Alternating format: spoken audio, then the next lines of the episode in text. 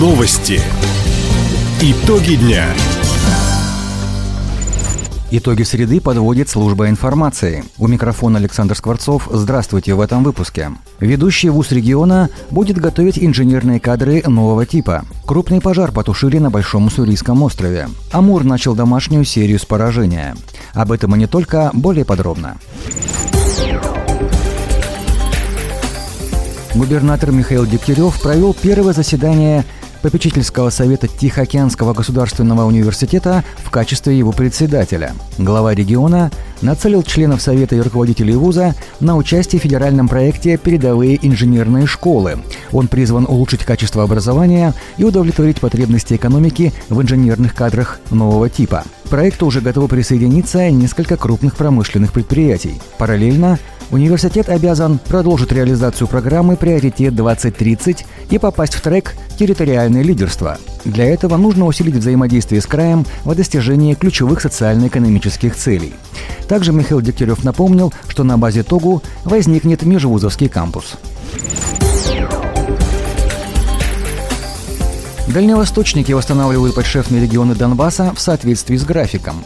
Об этом сообщил полпред Юрий Трутнев во время инспекции работ в Донецкой Народной Республике. Вице-президент побывал в Амвросиевке, Терезе и Шахтерске. Основная задача командировки была проконтролировать, как идет восстановление территории. Я эту работу контролирую сам, считаю это важным.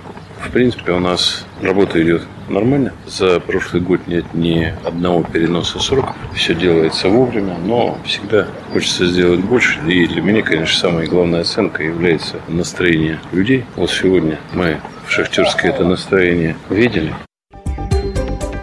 Также Юрий Трутнев призвал дальневосточных губернаторов периодически выезжать в Донбасс и лично проверять ход восстановительных работ. Напомним, Хабаровский край шествует над городом Дебальцево Донецкой Народной Республики. Накануне крупные возгорания сухой травы ликвидировали краевые спасатели на Большом Уссурийском острове. В течение 8 часов огнеборцы тушили сразу 5 очагов. Их протяженность по фронту составила 9 километров. Поначалу с огнем боролись группы, которые дежурят на острове, но потом пришлось привлечь дополнительные силы и средства. Из Хабаровска пожарных доставили на катерах. Кроме того, к огнеборцам присоединились и местные жители. Все очаги горения ликвидировали к 9 часам вечера. Совместными усилиями удалось защитить от огня все строения, пострадавших нет. На островах Большой Уссурийский и Кабельный продолжают дежурить спасатели.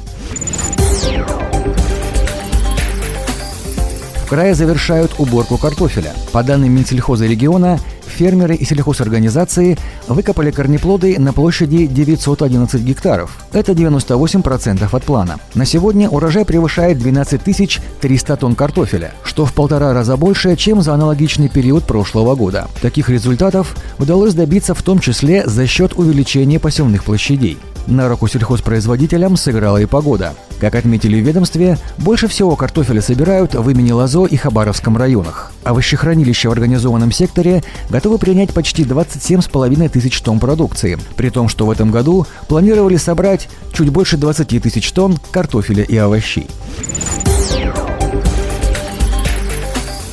Речные пункты пропуска Хабаровск-Фуюань и Покровка-Жаухэ завершают свою работу – Теплоходы между Россией и Китаем прекратят курсировать с 31 октября. Между тем, в крае уже начала закрываться навигация для маломерных судов. С 16 октября катерам и лодкам запрещено выходить на воду в Охотском районе, с 18 числа в Военно-Майском. В Амурском и Нанайском районах ограничения вступят в силу с 1 ноября. В Хабаровске речные трамвайчики выполнят заключительные рейсы в это воскресенье 29 октября. Напомним, решение о закрытии навигации каждый муниципалитет принимает самостоятельно. Между тем, по информации регионального управления МЧС, на реках Бурия, Неман, Мая уже возникли забереги. Наблюдается редкий шугоход.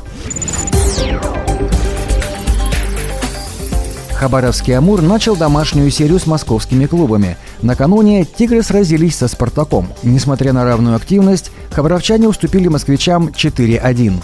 Тем не менее, главный тренер «Амура» Андрей Мартемьянов отметил боевой дух своей команды. Равный матч, я скажу, но решила, конечно, игра в неравных составах. Хотя парни и в неравных составах играли неплохо, именно я имею в меньшинстве. Ну, большинство немножко надо будет подправлять, и то, что парни отдавали душу сегодня на поле, я как главный тренер, я просто рад, что парни это делали. Да, мы проиграли 1-4, но мы проиграли игру, мы не проиграли чемпионат. То, что была самоотдача хорошая, шли мы до конца, не хотели проигрывать, это однозначно. Ну, спасибо команде, что бились до конца, ребята. Игрой я доволен, а результатом, конечно, нет. Завтра соперником Амура станет столичный ЦСКА. Матч на льду Платинум Арены начнется в 7 вечера. Таковы итоги среды. У микрофона был Александр Скворцов. Всего доброго и до встречи в эфире.